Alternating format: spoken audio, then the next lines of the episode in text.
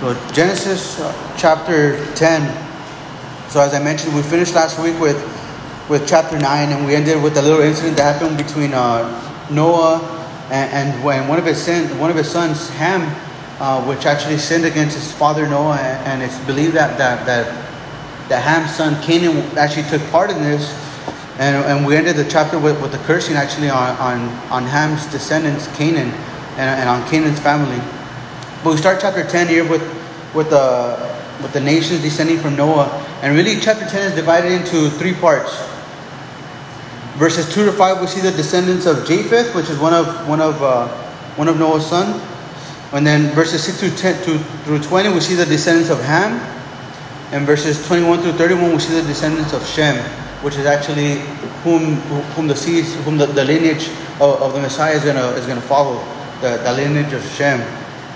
So verses 1 through 5, it says, Now this is the genealogy of the sons of Noah, Shem, Ham, and Japheth, and sons were born to them after the flood.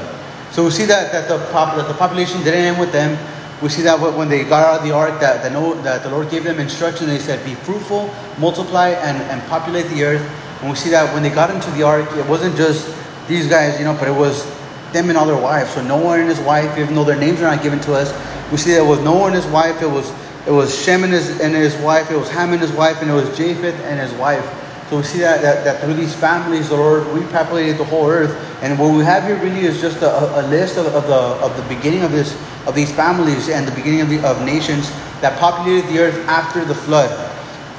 So it continues to say there in verse 2, it says, The sons of Japheth were Gomer, Magog, Madai, Javan, Tubal, Meshech, and Tiras. The sons of Gomer were Ashkenaz, Rip, Riphath, and Gor- Togarmath. The sons of Javan were Elisha, Tarshish, Kittim, and Dodanim.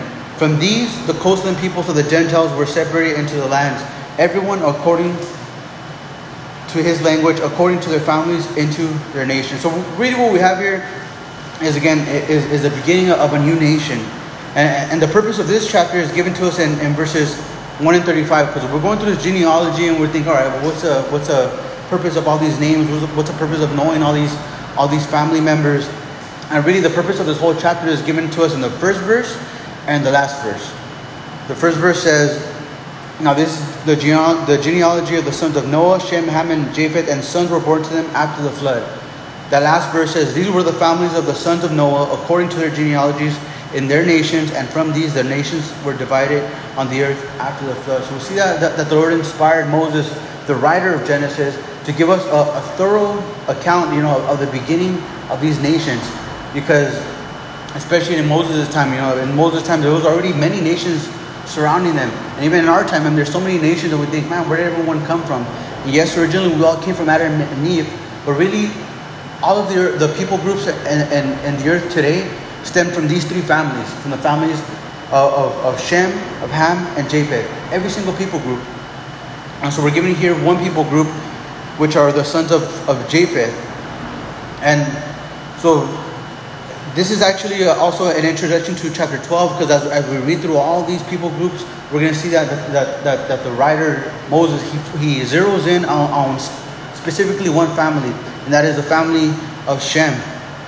And we see that, that there were many nations and families at this time, but God chose Abram and his descendants through the lineage of Shem to carry the seed. Now it says that, that the descendants of Shem became those nations that located northwest of Canaan. It is believed that, the, that this line came into the came from this line came the Indo-European people. So from, from the lineage of Japheth actually came the Indo-European people. And I don't want to get into all the different people groups that came from here, you know, but, but again, it's believed that, that, that from this line came the Indo-Europeans. And goes on to say in verses 6 through 20, it says, the sons of Ham, so now we're going to be, be given a list of the, of the family members of Ham, of his sons and their sons. It says, the sons of Ham were Cush, Mizraim, Put, and Canaan. The sons of Cush were Seba, Havilah, Sabtah, Raamah, and Saptika. And the sons of Raamah were Sheba and Dedan. Cush begot Nimrod. He began to, to be a mighty one on the earth. He was a mighty hunter before the Lord. Therefore, it said, like Nimrod, the mighty hunter before the Lord. And the beginning of his kingdom was Babel, Erech, Akkad, Calneh, in the land of Shinar. From that land he went to Assyria and built Nineveh, Rehoboth, Ur, Calah, and Resen between Nineveh. And Calah, this is the principal city. This is there in verse 13. Mizrah begot Ludim, Anim, Lehabim, Naphtam, Pathrim. I'm going to skip through some of these names. But verse 15 says, Canaan begot Sidon, his firstborn, and Heth, the Jebusite, the Amorite, and the Girgashite, the Hivite, the Askarite, and the Sinai, the Arvadite, the Zemarite, and the Hamathite.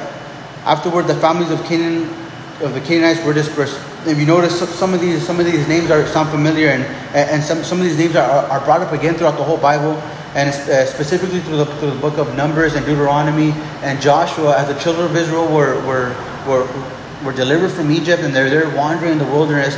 They actually come in contact with with a lot of these nations, uh, specifically uh, specifically those of the Jebusites, the Amorites, um, the Girgashites, the Hivites and, and, and, there's a lot of other ites, you know, a lot of nations that, that, that the children of Israel come in contact with, and uh, that actually that actually they come against the nation of Israel. You know, so we see that that, that where these people where these people groups come from. You know, we see that the descendants of Ham uh, located in the areas that we would know today as Egypt, Libya, North Africa, and the surrounding areas of what we know today as modern Israel. So we see that, that, that from, from the descendants of Ham is where all these people groups come from. And we see that as we're, as we're reading through this, the, there's kind of like a break in the genealogy. You know, we start reading about all the sons of Ham, and we read about Cush, and then it's like, it's like there's like a little window in there, and, and the writer takes the time to, to mention a specific person, which is Nimrod. It says there in verse 8, Cush begot Nimrod. He began to be a mighty one on the earth. So all the other guys there just says their names. This guy begot this guy, this guy begot this guy.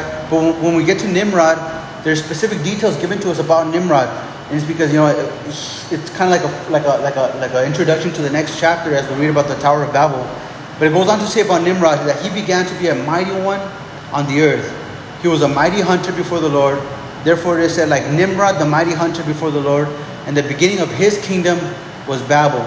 Erech, Akkad, Calneh, and the land of Shinar. From that land, he went on to Assyria and built Nineveh, as you know, Nineveh, as you guys read Nineveh, you know that you'll probably think about the prophet Jonah.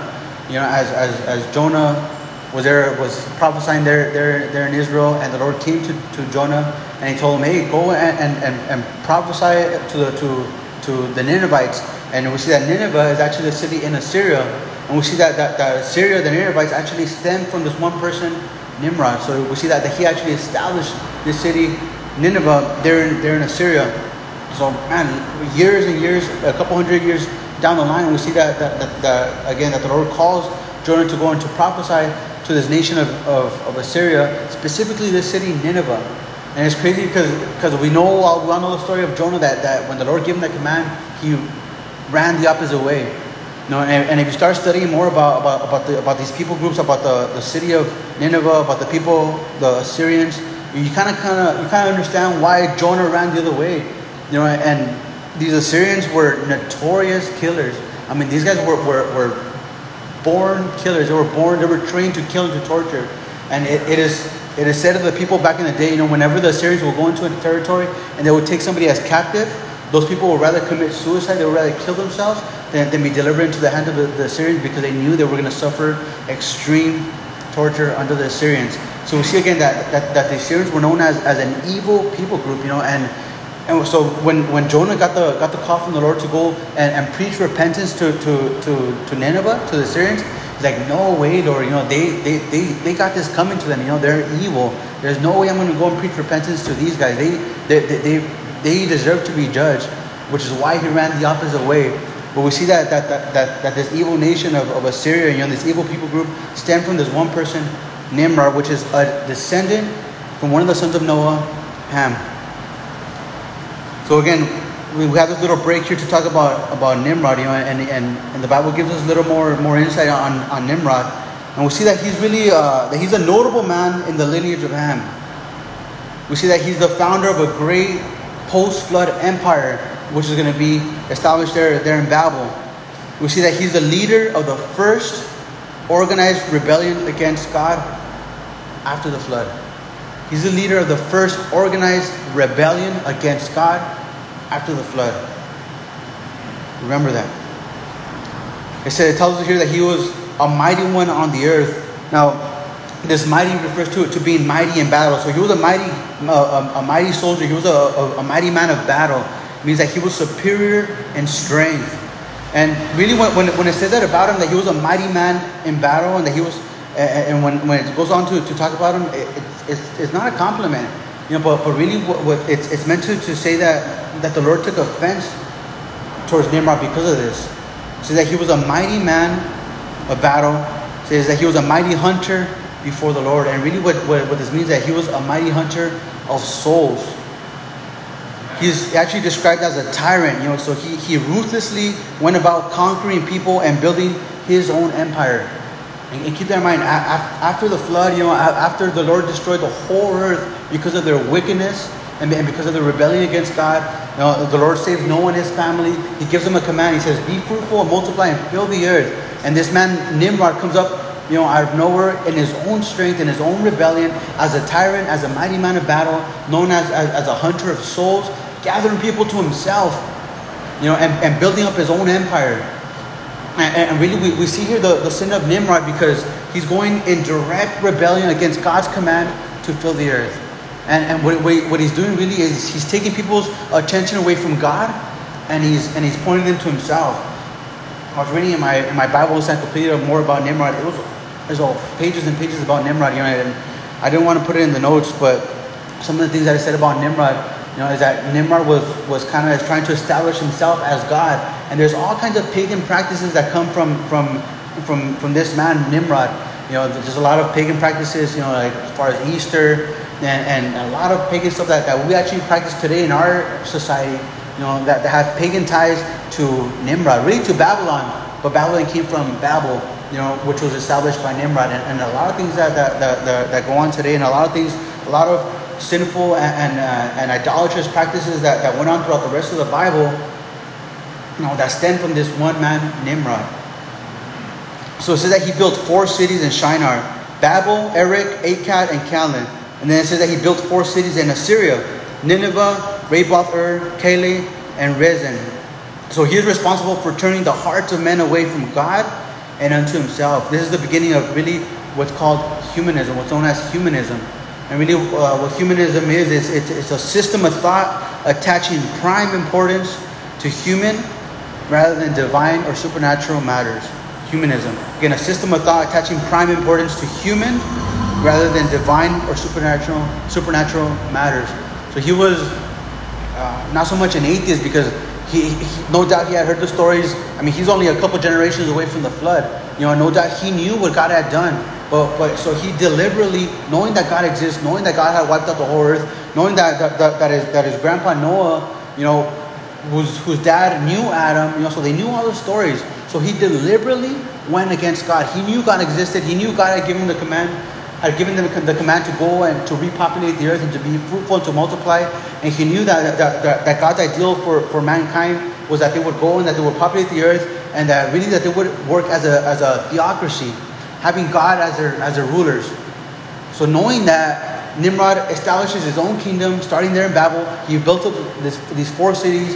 He, he sways men's hearts unto himself and establishes himself as king instead of God. So his, his, his whole idea is, is, to, is to dethrone God, you know, and to put himself on this throne, you know, to establish his empire and to have people come and worship him and to have people come and bow down to him.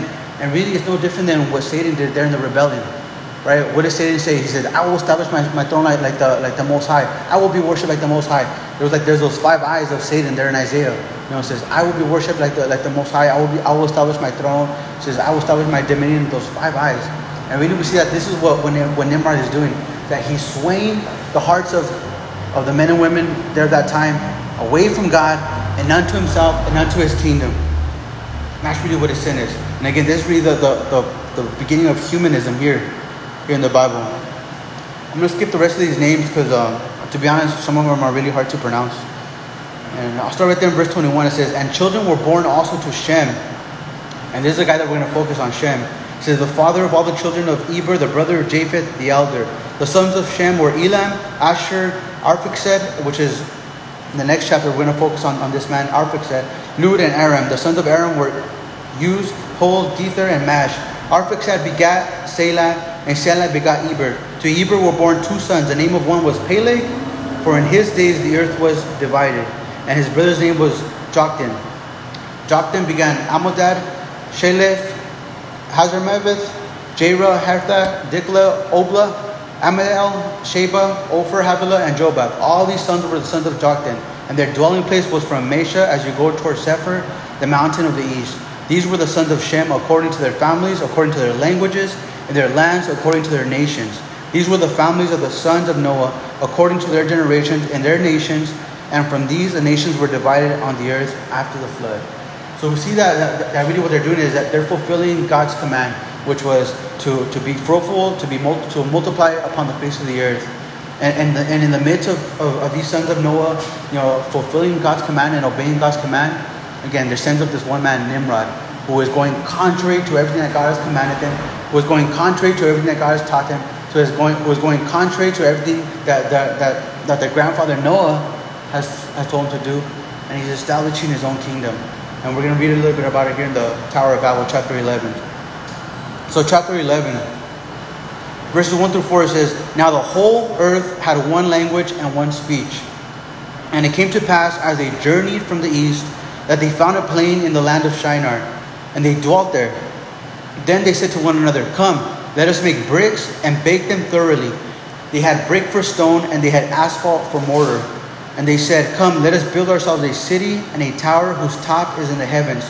Let us make a name for ourselves, lest we be scattered abroad over the face of the whole earth. So we see, I mean, and, and if you just read it, you know, and you, and you take it for face value, you might think, well, what's the big deal? These guys are just building a city. I mean, we see cities throughout the whole Bible. There's nothing really wrong in, in, in, in what they're doing. And we take it for face value. But remember Genesis 9 1, the command was to be fruitful, to multiply, to fill the earth. You know, and, and, and I draw your attention back to this verse because really this chapter is, is focused on, on, on the rebelling of Nimrod against this one verse from, from the Lord. The command was to be fruitful, to multiply, and to fill the earth. So we see that, that, that these guys, and really as with Nimrod as their leader, they're in direct rebellion to God's command to fill the earth. They stop here in the plains of Shinar. So it says that as they're, as they're coming from the east, they get to the plains of Shinar, and they think, oh, well, this is a good place to establish our kingdom. This is a good place to build our city. So they were going on the right path. It says that, that, that, that they were journeying from the east. You know, so as they're journeying, they're having kids, they're, they're, they're, they're spreading about the whole earth. They get to this one place, they set up shop right there, and boom, they, they, they begin to build their own kingdom. So they were on the right path. You know, and really, the, the idea is that instead of them scattering across the earth, Nimrod builds a city, he moves them all in. So now he's ruler over them instead of them being ruled by God. And really, this is this is really the what the, what the sin of Nimrod is, and, and, and why God destroyed the Tower of Babel. Because behind this Tower of Babel was this one man Nimrod was desiring to receive worship from the people and take away the worship from God. And we know in the Bible that God says that He will not share His glory with anybody. And then here comes this one man Nimrod, and he's desiring to take the glory away from God a lot of uh, actually pagan uh, Babylonic practices and, and, and, and, idols came from this one man Nimrod. You know, they actually uh, from him came a lot of a lot of these little idols and, and a lot of these false gods, the Baals. You know, that, that, that, that, that we read about the Ashtoreths that we read about later on. A lot of these practices of, of, of killing, of sacrificing their, their babies. You know, we read later on that the Canaanites were, were involved in this uh, idol worship you know, and they would worship these idols by, by sacrificing these, their babies, their newborn babies, on these on these little statues, you know, these little iron statues of this of this god Baal. This little this little god Baal, you know, so there was, it was a little statue, and he would have his hands stretched out like this. They will heat it up to where it's burning hot, and they would sacrifice their babies on it. And we'll see that a lot of these practices stem from from this man Nimrod, you know, and, and from his his his idea of of, uh, of, of, worship unto him. So we see again just the, the sin of Nimrod and why God had to take out this city, you know, and, and why God had to take them out, pretty much. So pretty much they're, they're as they're right there in the plains of Shinar, says that they, that they get to these plains, and that Nimrod begins to establish his city. He says, hey, let's just build a city right here. He says, come, let us build ourselves a city and a tower whose top is in the heavens. So he says, let us build ourselves a city, a tower whose top is in the heavens. Now, if you're like me, when you think of Babel, when you think about the Tower of Babel, you know, you think about the those children's stories, and, and you picture in your mind uh, a tower that's so high and it's going like this and it's swerving back and forth, and there's clouds all around it, and it's like they're almost reach, they're almost reaching up into outer space. You know, I don't know if you guys think about that. You know, when I think about the Tower of Babel, I always think about those children's stories, and we think about this tower that just looks like the Leaning Tower of Pisa that just goes super high up into the sky. You know, these guys are climbing the tower and they're like, come on, let's go one, one level higher. You know, and, and, I always thought about the Tower of Babel like that, you know, but, but when we studied the Tower of Babel, it wasn't so much high as it was wide. And really, the, the, the Tower of Babel, um, it's, it's a tower, this word tower is known as a, as a ziggurat. You know, and the ziggurat, it's like a pyramid, but, but with levels. You know, so you you could look at pictures of it, you know, it's, it's a ziggurat. It's, it's, a, it's a pyramid, and it has levels that you can walk on, and then, the, and then it has stairs that take you all the way to the top, and at the very top of this ziggurat, of this pyramid, of this tower, would be a place for, for idol worship. And they would have these all these shrines set up at the very top of this tower, and they would begin to, to, to worship these idols. And at this time, you know, they, they were already worshiping the moon gods, you know, and, and, and the sun gods, and all kinds of other gods, you know, except for the one true God. So we see that, that this Tower of Babel, again, it wasn't this super high, you know, skyscraper. It was more of like a pyramid. It was a ziggurat, and really, what it was, it was it was a temple. It was it was a, it was a place for for idol worship. You know, in Notice it says, they say, "Let us make a name for ourselves, lest we be scattered abroad the face of the whole earth." So we see here the intent of the hearts of the people who are involved in this building. It's nothing but selfish ambition, you know, it's direct rebellion against God. They say themselves, they say, let us make a name for ourselves. Not let us build this tower for God. Let us, let us build this temple for God. Let us build this altar for God. Let us build this place where people can come and worship God. You know, but he says, let us make a name for ourselves. So we see that, that, that rooted in this building is, is selfish ambition. It's, it's, a, it's a, it's, we see that their egos in it. You know, and it's in direct rebellion against God. Then verse 5 it says, But the Lord came down to see the city and the tower which the sons of men had built. Now, this again is an anthropomorphism. It was not that God came down from heaven and he kind of came down and said, What's going on over here? Hey, why don't you guys build that thing? It was not, it's not that he came down and, he, and, he, and literally came down from heaven. But again, it's an anthropomorphism, meaning it, it's, a, it's a description of God using human terms, using human language says, The Lord came down to see the city and the tower which the sons of men had built. And the Lord said, Indeed, the people are one, and they have and they all have one language, and this is what they begin to do. Now nothing that they propose to do will be withheld from them. So we see that, that the people were in unity in the sense of that, that they all spoke the same language, you know, and, and really, I mean, this is never, as far as we know, you know, besides this point, you know, there's always been this language distinctions, you know, these language barriers. And, and, and I was reading this, you know, and I think about today, you know, how there's so much uh, propaganda for unity, you know, bring unity and get rid of this, we're gonna be united, and, and it's always about, you know, you know, unidos and be united. And you hear that a lot, a lot. You know, and if you haven't noticed it, you know, start paying attention and really, a lot of it you hear on, on, on the mainstream media and on the news and really on, on, on and just about every every social media platform is this is this push towards unity. You know, and, and, and, and there's this notion going out there that, that if that if the human race was just united, that we'll be able to get rid of all these problems and all these things. And when we see here that the last time that the human race was united, what did they do? They rebelled against God. They were they all had the same language, they all had the same, they all were able to communicate, they all lived around the same area. You know, there was nothing really that separated them. They were in unity you know, and, and really it caused them to be unity against God. And we see that that that that what Nimrod was doing, you know, was he was building this earthly utopia. You know, and, and what, I mean by that is is he was building so so to say, you know, heaven on earth, you know, but without God, without any of the of, the spiritual stuff, without God ruling and reigning over them, without the, without you know the kingdom of God in place, you know, but with Him as God, He's building this earthly utopia and we see that, that in our society today, you know, there's, there's a big move towards that today. You know, and, and, and there's this big move, you know, towards getting rid of all the borders and making us just one world government. If you guys have heard, you know, of the, of the one world government, the one world establishment, you know, the new world order, you know, there's this, put, there's this push between all the world leaders to, to, to, to, you know, to have one world currency and to have one, one language and to have one, uh, pretty much like one passport so you could travel all the earth. There's this move towards, towards this earthly utopia once again. And, and we see really what's stand behind it is, is what society is trying to do is that they're, they're trying to get God out of the picture, you know, build this earthly utopia, have everyone united, get rid of all the borders, get rid of all the, all you know, like all the notions of God, and just have men ruling over men.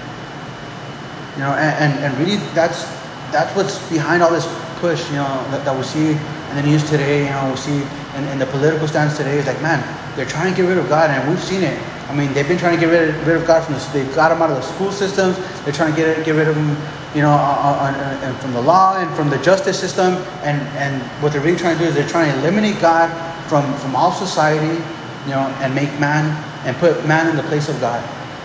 There's this famous philosopher, uh, Friedrich, Friedrich Nietzsche, you know, and he's responsible for the saying. You know, he said this. He says, "God is dead. We have killed him." He's, he's responsible for that famous saying, "God is dead. We have killed him." And he came up with the with the idea of the Übermensch, and the Übermensch, it's the Superman. You know, it's a man who's capable of doing you know of doing supernatural things apart from God. And really, this Übermensch means Superman, and that's actually where we get the Superman, the concept of the superhero, the Superman. You know, as, as a man who has this this uh there's a divine strength, this divine ability. You know, this man who's who's a savior now. You know, because you notice in all those cartoons with the superheroes, there's no mention of God. You know, but when someone's in trouble, what do they do? Bam, they shine the light, and the superhero comes. And really, this the notion of the superhero comes from Friedrich Nietzsche's Übermensch, the superhuman, the superman. And, and, and, really, this is the, the philosophy that's instilled in our society today is again that they're trying to get rid of God, trying to elevate man into the position of God. And, and, and, this, and this saying of Nietzsche is still echoing in society today God is dead, we've killed God. God is dead, and we have killed him. So now that God is dethroned, now that God is dead, who's going to take the throne? Man. See this is nothing new, you know, and the Bible says that there is nothing new under the sun. See, it says in Ecclesiastes, nothing new under the sun, and this is just history repeating itself. So we see that, that God brings judgment on the people by confusing their language. So they were all, again, they were all able to communicate, you know, so they were able to work fast, you know, they, they, they were able to communicate pretty effectively. So see that, that, that God's judgment, because of the rebellion, is that he brings, he brings confusion to their language. And really, this is the beginning of languages, you know, of, of different languages, of different tongues. So the idea is that, is that they would show up to work, you know, and, and, I'm not sure if it happened overnight or if it happened as they were working or as it happened as they were going home. But I could just imagine they show up to work one day and, uh, hey, uh, buenos dias. And the guy's like, what do you mean? What are you talking Good morning.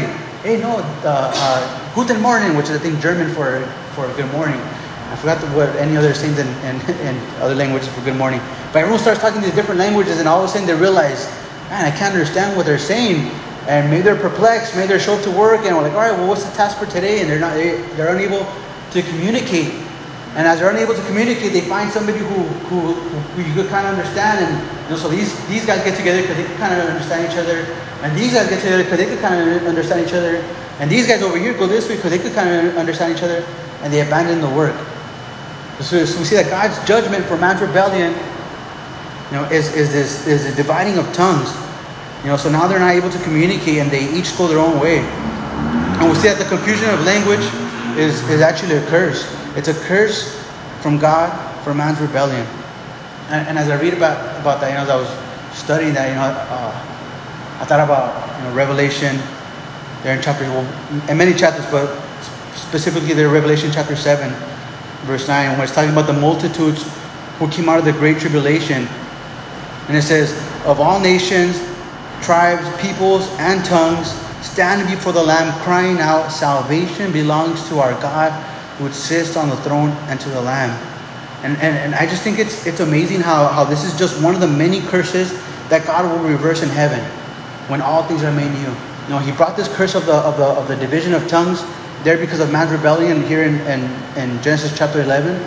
And, and in heaven, when everything is made new, we're all going to speak the same language. Have you guys ever, ever, thought about that? When I read about that, and it says that, that, that, that there was peoples of all tongues, of all tribes, of all nations, of all people groups. And, and, and John, as he was listening to this, he was able to understand. You know, he was able to understand as they were all worshiping God and, and crying out, salvation belongs to our God who sits on the throne and to the Lamb. And God was able to, and John was able to see all these thousands and thousands and thousands of people, you know, worshiping God in one language. I just think it's amazing how, how this is just one of the curses that God's going to reverse there, there, uh, there in heaven when all things are made new. Going to give us the ability to, to understand each other. You know, and, and, and the Bible doesn't tell us what language we're going to speak in heaven. You know, I don't know if it's going to be English or Spanish or Italian or what, or Hebrew. We don't know what's going to be. You know, but we see that we're all going to be able to understand each other. We're all going to be able to talk to each other. There's going to be no language barriers. There's going to be no need for a translator. There's going to be no, no need for a dictionary. You know, we're all going to be able to understand each other. We're all going to be able to worship God with one tongue, with one language, with one and one accord. I just think that's amazing. I think it's beautiful. So it says, verse 7 says, Come, let us go down and there and confuse their language that they may not understand one another's speech. So the Lord scattered them abroad from there over the face of all the earth. It says, And they ceased building the city. Therefore its name is called Babel, because there, there the Lord confused the language of all the earth. And from there the Lord scattered them abroad over the face of the earth. Just for, for, so from that time on, the city was called Babel. And we still use that word to this day. Have you guys ever noticed when somebody just talking and talking and talking, like, oh, that guy's just babbling on. you guys notice we still use that word Babel, and really this is this is where, where, where that notion came from. It's from the Tower of Babel. And it's awesome to see that people who don't believe in God use that word all the time. They use that, that, that, that reference all the time, and they don't even realize that what they're, what they're using is a biblical reference. Like, oh, that guy's just a babbler. He's just babbling on and babble, babble, whatever. And, and really, it, it, it came from, from here, from Genesis chapter 11. So we move we move on now to a, another portion of scripture here, verses 10 through 26, which is actually the starting into the next section of this. We're going to get a little bit more about the genealogy of Shem. So we saw here that then the verses prior, it gave us a genealogy of Shem, and it gave us different sons. But but in this genealogy, it's going to focus on one son, which is Arphaxad, who who's going to be pretty much the one who, who the seed goes through. So verses 10, 10, through 26, it says, This is the, the genealogy of Shem. Shem was 100 years old and begot Arphaxad two years after the flood. After, after he begot Arphaxad, Shem lived 500 years and begot sons and daughters. Arphaxad lived 35 years and begot Selah. After he begot Selah, Arphaxad lived 403 years and begot sons and daughters. Selah lived 30 years and begot Eber and he begot Eber. After he begot Eber, Selah lived 403 years. He begot sons and daughters. Eber lived 34 years and begot Peleg. And after he begot Peleg, Eber lived 430 years and begot sons and daughters. Peleg lived 30 years and begot Reu. After he begot Reu, Peleg lived 209 years and begot sons and daughters. Reu lived 32 years and begot Serug. After he begot Serug, Reu lived 270 years and begot sons and daughters. So I'll take a pause right there. One of the things that stands out is, is that, you know, it focuses on this on this one guy, and then it focuses on, on one specific son, and then he goes on to say, and they begot, they continue to beget sons and daughters. So we see that, that as we're reading through, through, these names, keep in mind that they had more sons and daughters, but but but the Bible is is focusing in, it's zeroing zeroing in on these key players because they're, they're the ones through whom this seed is going to be carried. Remember that seed, that promised seed that was given to, to, to Adam and Eve thereafter they sinned. You know, and they thought it was going to come through through Abel. You know, uh, they thought it was going to be through Cain, but actually Cain ended up killing Abel. And then they had uh, Seth, and they realized, like, all right, it, it's going to continue on. You know, I, I remember using that reference of the football. You know, and all right, Seth got the football. You know, he's passing on the football, and we see that the seed, the seed is carrying down through Seth, eventually down through through Noah, now through Shem, and then now through Shem, we're, again, we're zeroing on, on these key players, on these, on these key descendants. So he had more descendants, they had more sons and daughters, but, but the, the lineage of the seed is going through these specific sons and daughters. It says there in verse 22 Serug lived 30 years and begot Nahor. After he begot Nahor, Serug lived 200 years and begot sons and daughters. Nahor lived 29 years and begot Terah. After he begot Terah, Nahor lived 119 years and begot sons and daughters. Now Terah lived 70 years and begot Abram, Nahor, and Haran. All right, now we're getting somewhere. Now you know we start we, start uh, realizing some of these names are Abraham, Nahor, Haran. And we, we see that, that, that almost three fourths of the Bible is dedicated to this one man, Abraham, and, and his descendants. You know, so we see that, that, that verses 1 through 11, you know, it, we, we read about the, the nations, but once we get to verse to chapter 12, we the, the majority of the rest of the book of Genesis is focused on, on just on, on Abraham, and then Isaac, Jacob, and Joseph. Why? Again, keep in mind that there was many other people groups on the earth at this time. They continued to multiply and to multiply and to multiply, but God chose this lineage to carry the seed of the Messiah. So we, again, we're giving the, the genealogy of Shem, and, and again, Shem had more kids, but we focus now on the Messiah's lineage through Arphax down to Abram, eventually to Judah, eventually to Boaz, eventually to Jesse, eh, who begot David, who begot Solomon, and then eventually down to Jesus Christ. And I just think it's amazing how, how, how, we have this, this detailed you know, lineage of Christ. And you guys can read about it there in Matthew chapter 1. And Matthew starts his, starts his chapter by, by, by, by, by giving down the lineage all the way down from, from Abram. I'm not sure if he uses Terah, but I know from Abram all the way down to Christ. You know, and it's like he's giving us, without a shadow of a doubt, you know, this, this assurance knowing like, hey, this is the promised Messiah. You know, and he's taking it all the way back down to the beginning, you know, where God gave him the promise.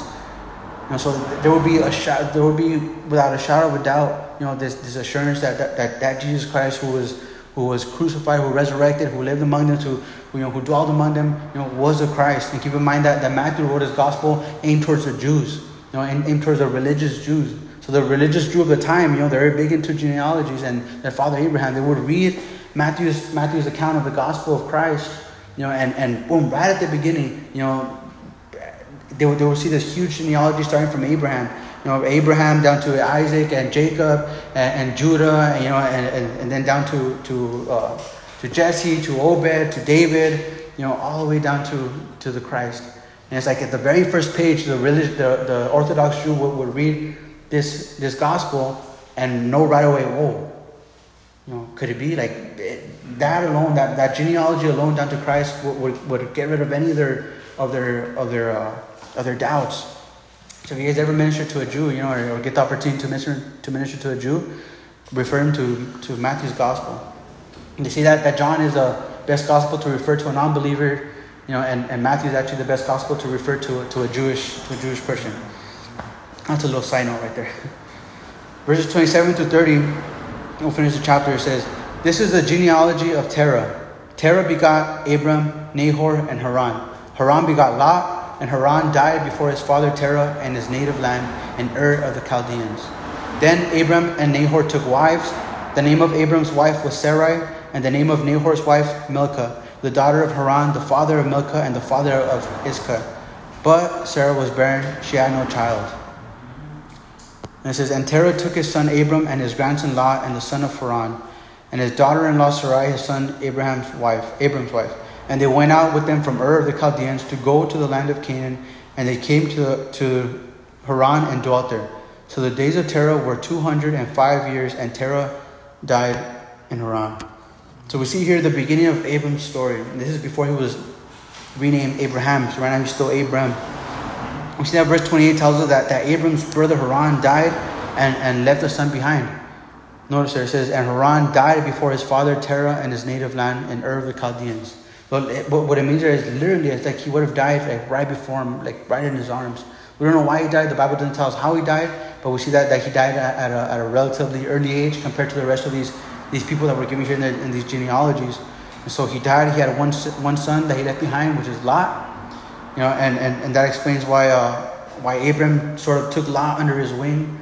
You know, as we're going to read in the following chapters that you know that, that, that Abram was with his nephew Lot. You know, and we see because Abram's Abram's brother died, he left his one son behind. So what does uh, Uncle Abram do? You know, he takes his nephew with him. He takes his nephew with him. He takes him, you know, under his wing. He pours into him. He takes care of him like as if he was his own son. Keep in mind that Abram had no no children up until this point. And it's notice that then verse 30 says, But Sarai was barren, she had no child. So see that, that, that, that the Bible makes it makes it a makes it makes it a, uh, makes a point of, of, of, of pointing this out to us.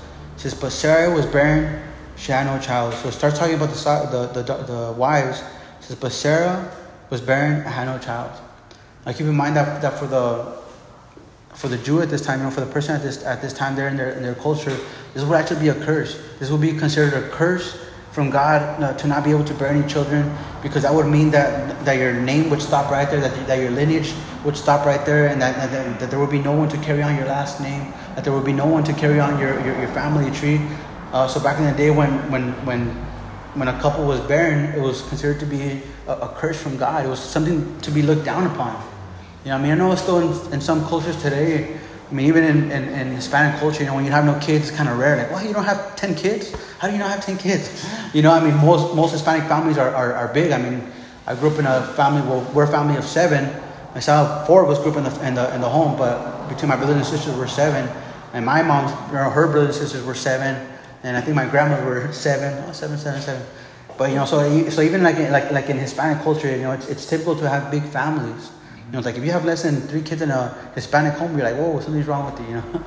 but, but even more back then, I mean, if you had if you had no one to carry on your lineage, to carry on your seed, to carry on your last name, again, it was considered a curse. It was something to be looked down upon. I mean, I mean, people kind of even shun you, you know, as like, oh man, don't come close to them. You have no kids. You know, something must be wrong with them. They must be in, in, in great in grave sin, you know, before the Lord.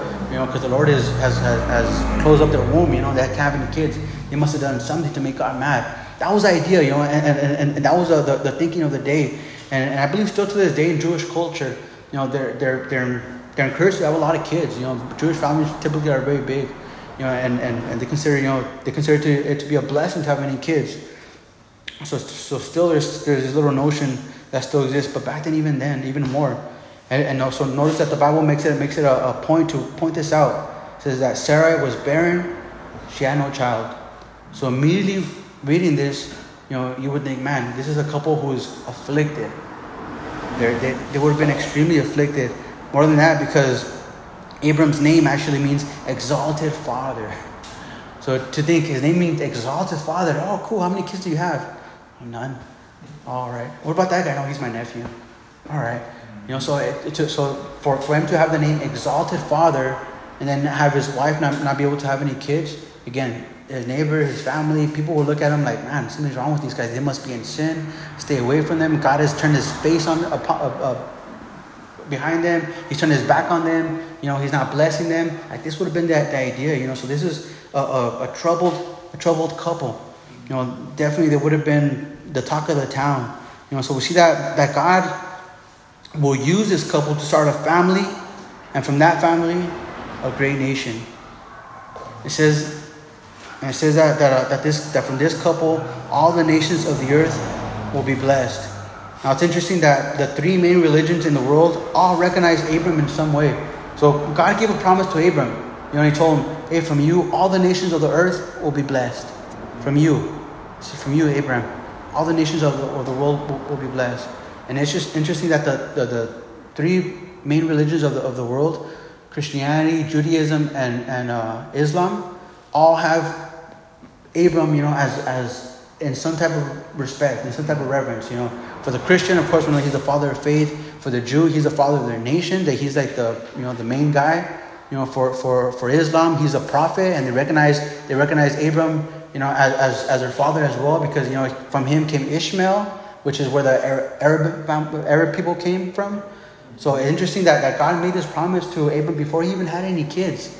You know, while his name was Exalted Father and his wife was barren, they had no kids, and his neighbors looked down, down upon him and they thought he was cursed. But yet God gave him this blessing, He gave him this promise that from you, all the nations of the world will be blessed. And we see that indeed all the nations of the world are blessed because of Abram. And we see again that, that, that the three main religions of the world recognize Abram as, as some as some you know historical figure or as a figure to be respected. And it, this is interesting because when you contrast it with chapter 11 at the Tower of Babel, we just read chapter 11, right? The Tower of Babel and about Nimrod. And really, what, what chapter 11 was, was it was man trying to build his own kingdom. Using man's strength, man's wisdom, and man's tools, building a, building a nation without God. And it was unsuccessful. We see that, that, that God brought it down to nothing. But we see the difference here in doing things man's way and God's way. Again, chapter 11, Nimrod rising up, you know, exalting himself, building a city, trying to build a nation, a great empire in his own strength, in his own tools, in his own name, you know, in, in his own strength, you know, with his own reputation, exalting himself. And the Lord crushed it. And we see this couple here who's barren, who's uh, considered a curse, who is definitely lowly, who who's probably feels you know forgotten, who, who, who probably feels like they're least than, than all the other family members, and yet God exalts them, and God uses them to bless you know the nations of the whole earth and really to bring to bring the lineage of the Messiah through. And this we just see the, the, the, the grace of God, you know, we see just the, the, the loving care of God. You know, that He would look down on this on this one couple. We see that again that, that God chose these two weak people to start a new nation and bring the kingdom of God of God to man. So again, we see that again the difference between chapter 11 and the beginning of chapter 11 and the and the and the ending of chapter 11. Man making, you know, man exalting himself and coming to nothing, and then God exalting man, and of that bringing a whole nation. And I think it's interesting because the world looks for strong leaders, you know, for rich rulers, for large numbers. But God doesn't, you know, God will use two weak people, you know, a weak couple who doesn't even have any kids. You know, and, and from them from them he'll make something out of nothing. And I just think that's that's so the Lord, you know, because God doesn't see like men see. You know, as as as the Lord told Samuel, he says, Hey, God doesn't see like like men see. He says, For men look at the outer appearance, but God looks at the heart. And really that's what God was seeing. You know, he saw the heart of Nimrod, which was selfish, which was uh, you know self, selfishly ambitious, which was to exalt himself. And what did he do? He crushed him. You saw the heart of Abram and Sarai, which is a humble heart, you know, disdained, probably perplexed, probably hurt, probably felt forgotten. And what does he do? He exalts them. I just think that's amazing. And we see that then this is, is a principle, you know, that, that God can do more with, you know, with these two weak individuals. God did more. He did more with these two weak individuals than he did it with the, with the whole empire that was, that was built upon man.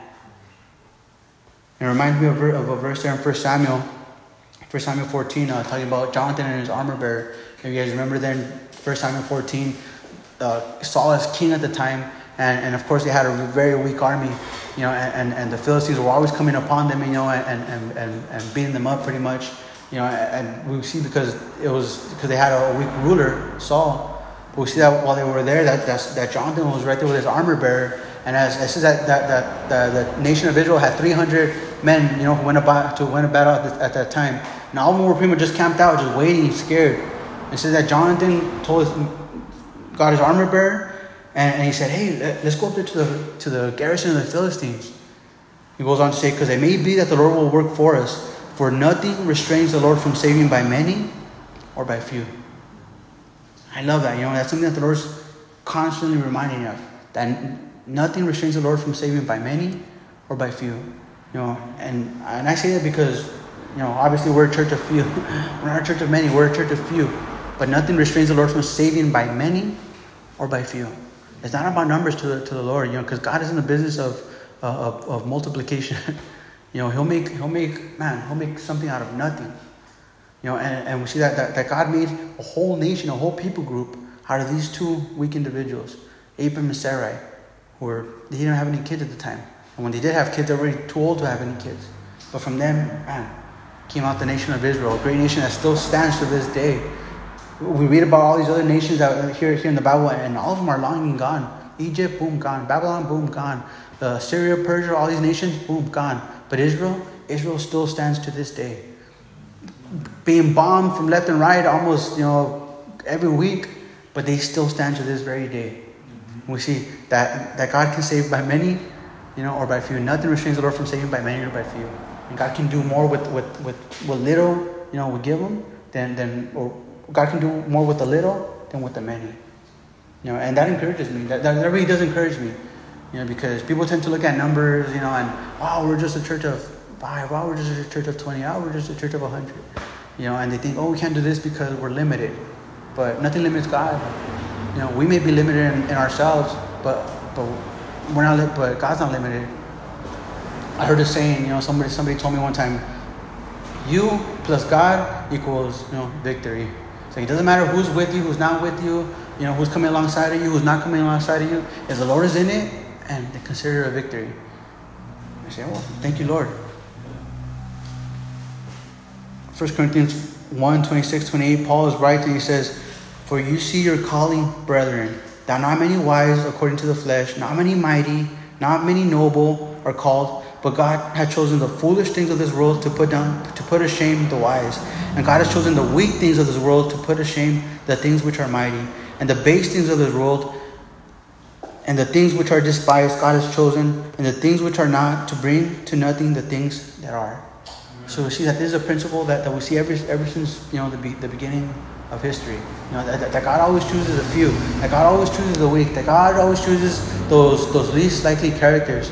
We see that, that God is always rooting for the underdog. You know, and, and I love that about the Lord, you know, because that's me too. I always root for the underdog. You know, I always root for the ones who, who seem like they're going to lose, you know, and, and for the ones who have all odds against them. You know, and, and really that's us, you know. It seems like we have all odds against us, you know. And, and but we see that, that, that that's when the Lord can show himself strong.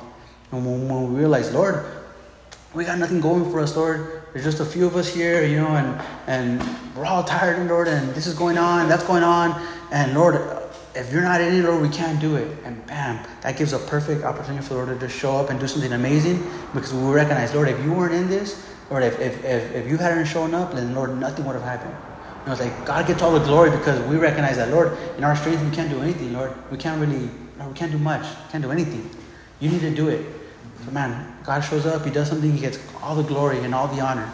When He shares it with not with us. It goes on to say there in verse 31 and 32. His and Terah took his son Abram and his grandson Lot, the son of Haran, and his daughter-in-law Sarai, his son Abram's wife, and they and they went out from uh, they went out with them from Ur of the Chaldeans to go to the land of Canaan, and they came to Haran and dwelt there. So the days of Terah were 205 years, and Terah died in Haran. So it says that they all lived in Ur of the Chaldeans. Now, notice it says, and Terah took them and left Ur of the Chaldeans to go to Canaan. And when they got there, then when they, when they got to Haran, they dwelt there. It says that Terah took them and left Ur of the Chaldeans. Now, I read that, and, and it's interesting because we know that when God called Abram and Sarai, they belonged to a family of, of idol worshippers. And really, Ur of the Chaldeans and, and Haran were the, were the two main places for, for uh, the moon god worship, for the worship of the moon god. Ur was the first place, but Haran was the second, second biggest place for, for moon god worship. You know, and it says that, that, that Terah took them from Ur of the Chaldees, you know, and, he, and, and as they were journeying there to Canaan, they stopped at Haran. But it says that, that Terah took them. Now, Joshua tells us a little, gives us a little more insight on this. There in Joshua 24 2, as Joshua is, is, is, uh, is, is addressing the, the people, it says, And Joshua said to all the people, Thus says the Lord God of Israel, Your fathers, including Terah, the father of Abram, and the father of Nahor, dwelt on the other side of the river in old times, and they served other gods. So we see that, that Abram came from a, a family of idol worshippers. You think, well, how could that be? You know, Abraham, the father of faith, Abraham, the father of all nations, Abraham, you know, the, the father Abraham, you know, how could, how, how could that be? You know, we see that, that, that, that, the Lord chose Abram and Sarai from this family of idol worshippers and from a land of, of, of, of, of idol worshiping. He chose, he chose to take them out. Now it says right there that Terah took them out. But the question comes up, why would Terah leave Ur of the Chaldeans? You know, if, if he's an idol worshiper, like Joshua says, he was worshiping idols, you know, that he was glad to worship idols there, why would he take them out? You know, so both Ur and Haran, again, were big centers for the worship of the, of the moon god. Well, remember how we always say that the best commentary for the New Testament is the Old Testament. The best commentary for the Old Testament is the New Testament, and that's so true. We could use that right now. In Acts chapter 7, actually, we're to get there eventually, prayerfully. One day we'll get to chapter 7. But in Acts chapter 7, verse two, verses 2 to 4, as Stephen is being martyred, you guys remember if you guys read that, Stephen is being martyred and he starts addressing, he starts addressing all the religious leaders, you know, and, and really inspired by the Holy Spirit, he started just, boom, just preaching to them. You know, and they get so mad that they stone him to death. But this is what he says to them. Acts 7 2 to 4 says, And he said, Brethren and fathers, listen, the God of glory appeared to our father Abram when he was in Mesopotamia, before he dwelt in Haran. and said to him, Get out of your country and from your relatives and come to a land that I will show you. Then he came out of the land of the Chaldeans and dwelt in Haran. And from there, when his father was dead, he moved he moved him to this land which in which you now dwell. So we see that it was Abram who heard the, from the Lord while he was still on earth. It wasn't that, that Terah decided one day, hey guys, you know what? There's just too much idolatry going on over here. We got to go to Canaan. You know, it wasn't, and we, we got to get out of here. I got to save my family. It wasn't that that that that, that Terah heard, heard from the Lord. It wasn't that, that he was a godly man and and you know and, and wanted his children to to grow up uh, worshiping the one true God. No, but it was it was Abram who actually heard from the Lord. He must have told his dad, "Hey, Dad, I, I, I the Lord spoke to me. What Lord? The Lord, the, the, the, God of the God of Noah, the God of, of Shem, the, the, the God of Seth, the God of Adam." That God spoke to me. He told me to, to get out of here and to go to a land in which He's going to show me. So no doubt he must have he must have spoken to his dad and told him this. You know, now we don't know if, if, if his dad Terah said, "All right, let's go," or or or, or what happened. But we see that the instructions to the Lord. Notice again, as Stephen said, that, that the Lord spoke to Abram when he was in Mesopotamia, meaning in Ur the Chaldeans, before he dwelt in Haran, and he said to him, "Get out of your country and from your relatives." and come to a land that I will show you. So the instructions to Abram was leave everyone behind and leave and go. Now this is what this was while his dad was still alive, but the instruction to him from the Lord was leave all your family, leave your relatives, of course just take your wife and get out of there. So we see that he heard while he was stirring Ur. And we see that God called him to leave Ur alone. Of course with his wife was Sarai, but he took his family with him.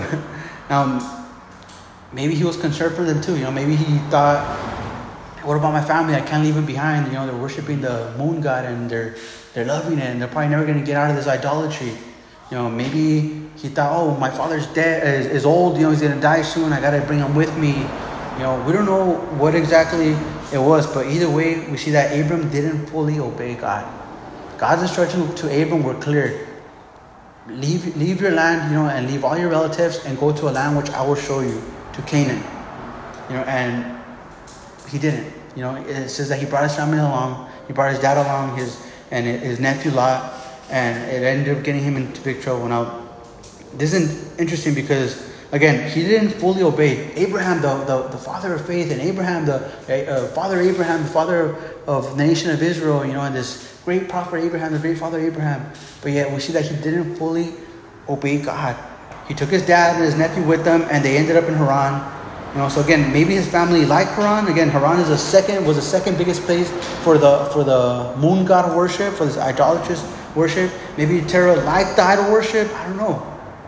You know, but notice that what it says there in 12.1, the next chapter 12.1, the first verse is now, the Lord has said to Abram, get out of your country, from your family, from your father's house to a land that I will show you. So see, we see that the Lord speaks to him again after Terah dies. So this is kind of insinuating that, that it was because of Terah that, that, that they ended up in Haran. So that wasn't God's perfect plan for Abram. God's perfect plan for Abram was that would he would leave Ur the Chaldees and go straight to Canaan, just him and Sarai. Now, Terah Terah's name actually means delay.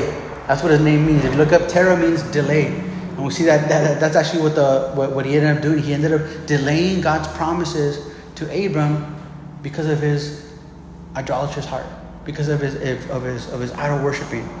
You know, so again, Abram brought him along. This was Abram's fault also. But his call was to go alone. And sometimes this brings up the point that sometimes God calls us out alone. I mean, the call of salvation is always to the individual. We see that. You know, that when God saves somebody, you know, he's not that because my mom is saved, now I'm saved too, you know, and not because my grandma was saved 50 years ago, now all the family's saved. No, but we see that, that, that, that God sometimes calls us alone. Salvation itself is a call to the individual. When we go out there and preach the gospel, right, it says, Whosoever calls on the name of the Lord will be saved.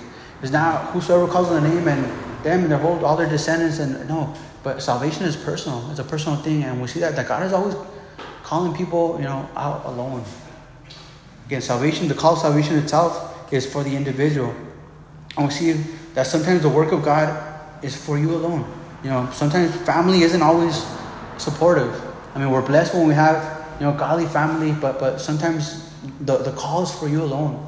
You know, I think about just Liz and I as we were over there in at Calvary Chapel La Puente, and, and, and the Lord called us out to, to, you know, to over here. And I was thinking, man, you know, I've been praying for my family for eight years, you know, and, and just about a, a month before, a month before we get called out, you know, the Lord brought my, my older sister, her husband, my niece, my two nephews, you know, and then my other sister with all her kids. I'm like, man, I've been praying for them for years, you know, and now they're at church, and now the Lord calls me out. And, and, and yeah, I'll, I'll, be lying if the, Lord, if the, if the thought didn't come to my, Lord, what about them?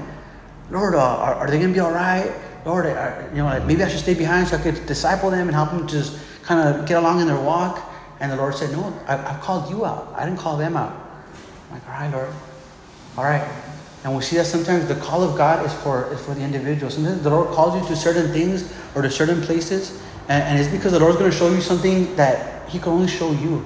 You know, it's not for everyone else, you know, but it's only for you. You know, and, and we see that, that, that this was the call to Abram and Sarai. You know, that the call to them was only to them because God was going to do a work in them that was that was only for them. He was gonna through them. He was gonna bless them. You know, bring bring uh, Isaac and Jacob and, and the twelve tribes will come from, J, from Jacob, all the twelve sons. But the call was specifically to them, and we see that that later on he's gonna call them. He's gonna call him out, and Abraham's, Abraham's gonna bring Lot along, and Lot's gonna get him into all kinds of trouble and get him into a little detour again as he goes into Sodom and Gomorrah.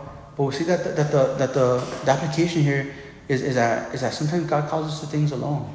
Now, it's not so much always to a place, but sometimes it's to a work. Sometimes it's to a ministry. Sometimes it's to whatever it may be. You know, and we may think, oh, Lord, but what about him? Lord, but what about them? Lord, but what about my family? Lord, but what about this or that or the other?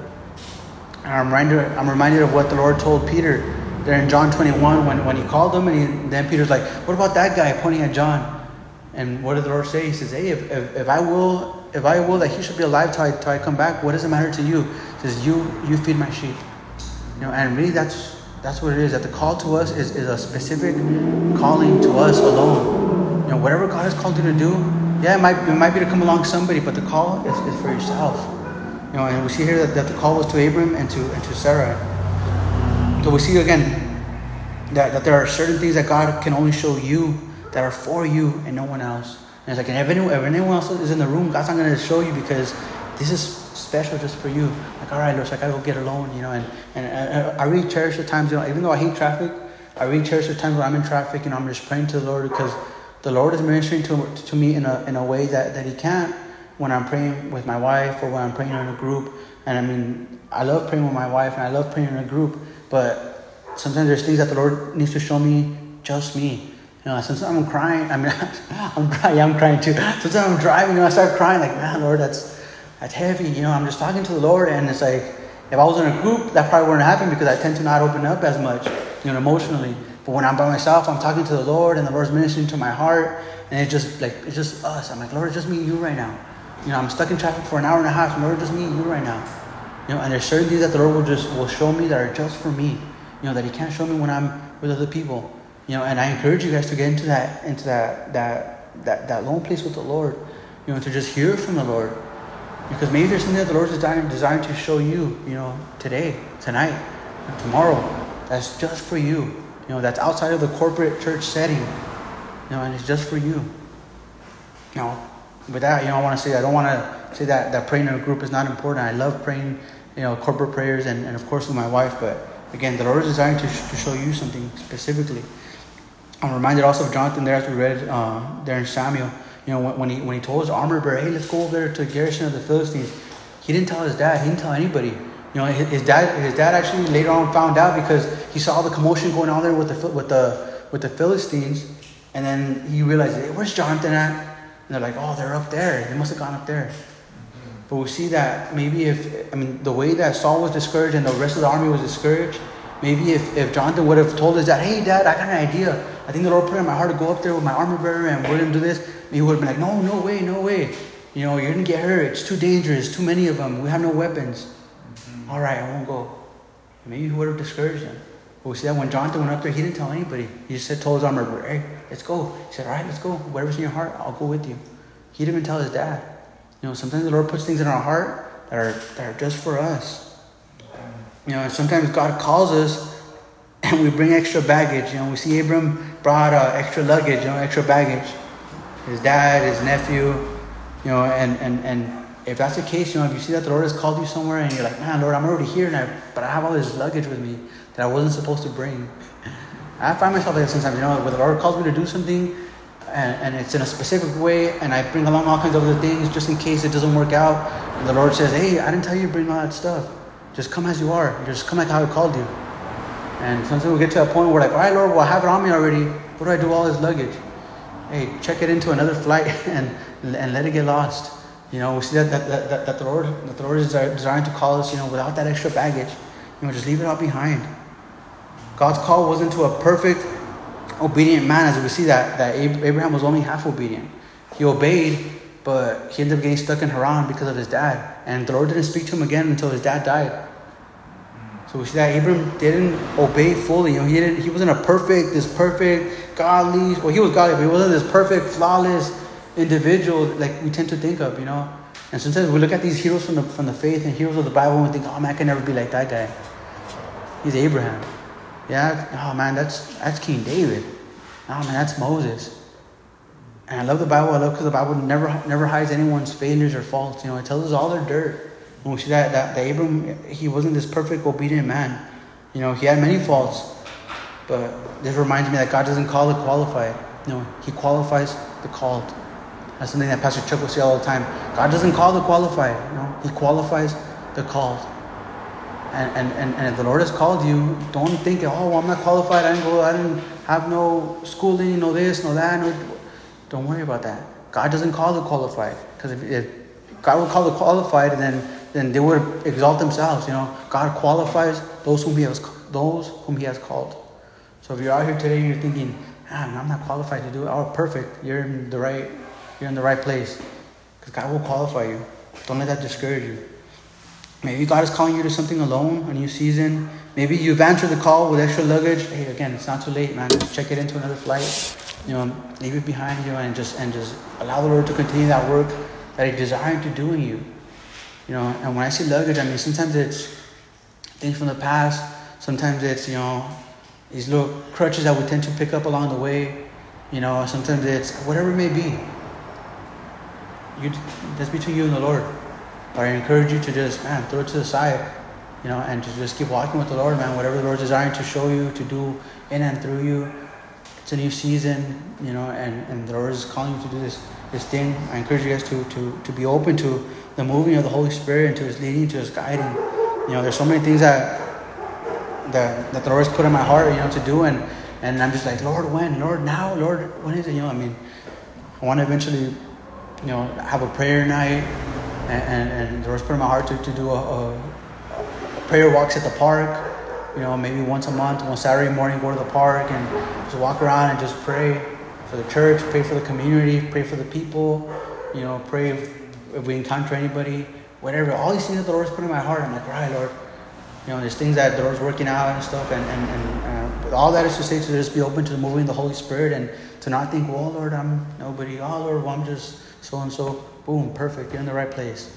You're in the right place because I'm just so and so, and I'm just nobody. And Abram was just a Abram and Abram and Sarah were just Abram and Sarah. They didn't have no kids, even though his name was Exalted Father. I mean, kind of just imagine his neighbors. Hey, Exalted Father, uh, how's your kids? I haven't got any. Ah, yeah, no.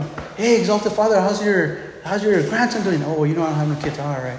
You know, I could just imagine him. You know, I could just imagine all the talk that will go around. You know, as again, Exalted Father, and then he's sixty years old, sixty years old, years old, and still doesn't have any kids. I mean, yet you know he's holding on to his promise that the Lord gave him. Don't let that get in the way, guys. If the Lord is giving you a promise, if the Lord is, has shown you something you know, then don't let anything get in the way. Don't let the fact that you feel unqualified get in the way. Don't let the fact that you feel unequipped. Don't let the fact that you that, that you feel like oh, we won't have enough people.